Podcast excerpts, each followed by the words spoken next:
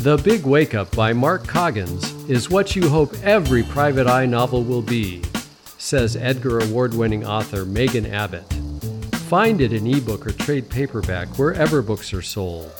In this podcast, it's read by author Mark Coggins. Learn more about Mark and his other novels at markcoggins.com.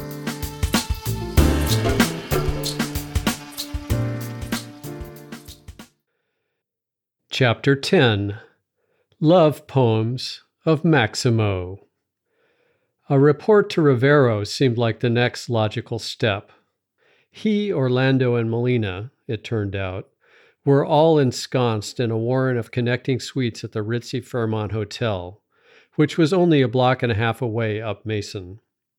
We decided to walk, and Molina sorted through Maximo's cards and letters to Araceli as we went every so often remarking on something she read, with a half muttered fragment of Spanish.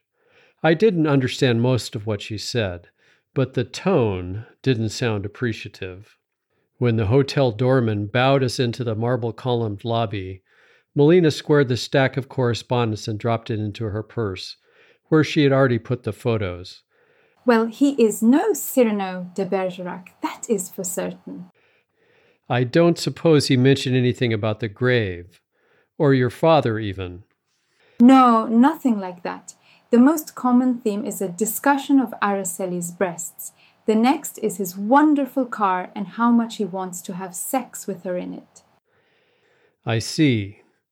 I knew better than to comment further on that. We dodged a tour group of Asian women who were all clutching little turquoise shopping bags from Tiffany's and came up to the high speed elevators that served the upper floors. Did you get a sense for how long they'd been seeing each other? Another black uniformed hotel employee held the elevator door for us, and Melina pressed the button for the 33rd floor. Most of the letters are not dated, she said. But I did see a card from Christmas a year ago, so it must have started sometime before that. When it ended exactly, I cannot say. How do you know it ended? Melina gave a grim little smile. For one, I would like to think that no sister of mine would continue to see a. a asshole? Yes, thank you. Asshole like that after he wrote all the. Crass? Crass things he did. For another, the last few letters are pleas for her to take him back. Apparently, she did not. The elevator bonged to signal our floor, and we stepped out into the corridor. We hadn't called to see if Rivero was in, but Melina was certain he would be waiting since she had already told him about the lead I had gotten from Arrow. As it turned out, he was more than waiting, he was positively pining. The door swung open the moment Melina tapped on it, and Rivero called over his shoulder for Orlando when he saw it was us. He reached across to grip my elbow. I hope you have good news to report, Mr. Riordan. Yes, good news. And puzzling news, too. I want to hear all of it. He stepped aside. Please, make yourself comfortable on the couch. And then to Melina. Perhaps you should wait in your room. Orlando appeared in a doorway at the back of the suite and bowed to me, his stiff right arm still not moving naturally with the rest of his body. I half turned to steer Melina in front of me. I think Melina had best stay. She can help with the puzzling part of the story. Rivero pushed his lips together in a distinctly fish like expression and shrugged slightly. Very well. Both of you sit down and tell us what you've discovered. We took places on the red silk couch, with me making sure I sat far enough away from Melina that it wasn't obvious to Rivero that I had the hots for his daughter. I told him the first part of the story, beginning with my visit to Mountain View Cemetery and taking them all the way through to my encounter with Maximo. Something, I'm not quite sure what, made me withhold his name and the fact that he was connected to Araceli, but I gave a full description of him and his twin. I ended by producing the copy of the burial transit permit and passed it across to Rivero. He had frowned and exchanged glances with Orlando when I went through the showdown at the vital statistics office, but he brightened visibly when he saw the permit. Excellent. That's exactly what we needed. or a part of it anyway. To get a court order for exhumation, I'm told you'll also need Maria's death certificate from Italy, as well as a marriage certificate or some other proof of her maiden name. There's also the problem with the dates. The permit has her being born 20 years earlier. The permit is wrong. I am the oldest in the family. The dates on the headstone are the right ones. I leaned forward, resting my elbows on my knees. Still, it seems odd that the mistake was so significant. I'd have expected the digits from one of the days or the years to be transposed, not for everything to be different, including the months. It will not matter. We have all the other documentation, and it is consistent. What about Juan Valdez, the fake name used on the permit and to purchase the plot?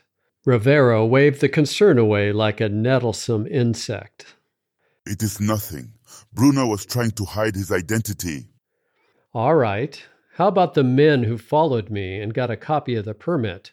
That's harder to ignore. Melina started to say something, but I patted the space between us, hoping to signal her to remain quiet. She got the hint, leaving Orlando to jump into the gap. Are you sure they weren't following you because of some business of your own rather than ours? He paused for effect, and I realized that of the three of them, he spoke the best English. After all, as a private detective, I'm sure you make many enemies. Perhaps among people you don't even know. That was my first thought, too. But why would they bother to get a copy of the permit? It doesn't make sense unless they were interested in Maria for some reason of their own. Nothing from my description of them sounds familiar. No one you know from here or Argentina? Both men shook their heads. How about if I mentioned that the name of the bigger one was Maximo, or that he was dating Araceli? How do you know that? demanded Rivero. Melina, I said, why don't you show your father one of the pictures we found in Araceli's apartment? Melina pressed her lips together like she wasn't thrilled with the idea, but reached into her purse and withdrew the photo book. She flipped it open to a picture of Maximo with the Golden Gate Bridge in the background and put it on the coffee table in front of us. Both men looked down, almost involuntarily, and I didn't have much doubt that I saw recognition in each of their faces. I pointed at Maximo and was about to press harder when Rivero erupted into Spanish. Melina answered in an injured tone. Rivero volleyed back, and then she, Rivero, and Orlando launched into a three way exchange that was faster and hotter than what I imagine went on at the Buenos Aires futures trading floor. They could have been talking about futures, too, for all I knew. Orlando finally put a stop to it by holding up his good hand. You'll have to excuse us, Mr. Riordan. The subject of Araceli and her behavior continues to be a difficult one for the family. We don't know this Maximo fellow, but he doesn't sound like he was a particularly good influence on Araceli. Or perhaps it was the other way around. In any case, it's clear for some reason he took it upon himself to meddle in father's affairs. But but we thank you for your efforts. You've done everything we asked and more in very short order. He got out of the chair to pick up an envelope from a table by the window. Father wants you to accept this bonus. But I tried again. Please, he said. The assignment is complete and we three have to talk about the next steps for my aunt. Thank you again. I looked over to Melina, but she was busy determining the thread count of the Berber carpet. I stood, wavered for a moment, then took the money from Orlando. I let him jolly me out of the suite, fielded a last left handed shake from him, and found myself standing in the hall with the door closed in my face. I trudged down the corridor to the elevator, not even bothering to look inside the envelope. I had pressed the button to go down and was waiting for a car to show up when a door to a closer room yanked open and Melina stuck her head out. August, she whispered. I will call.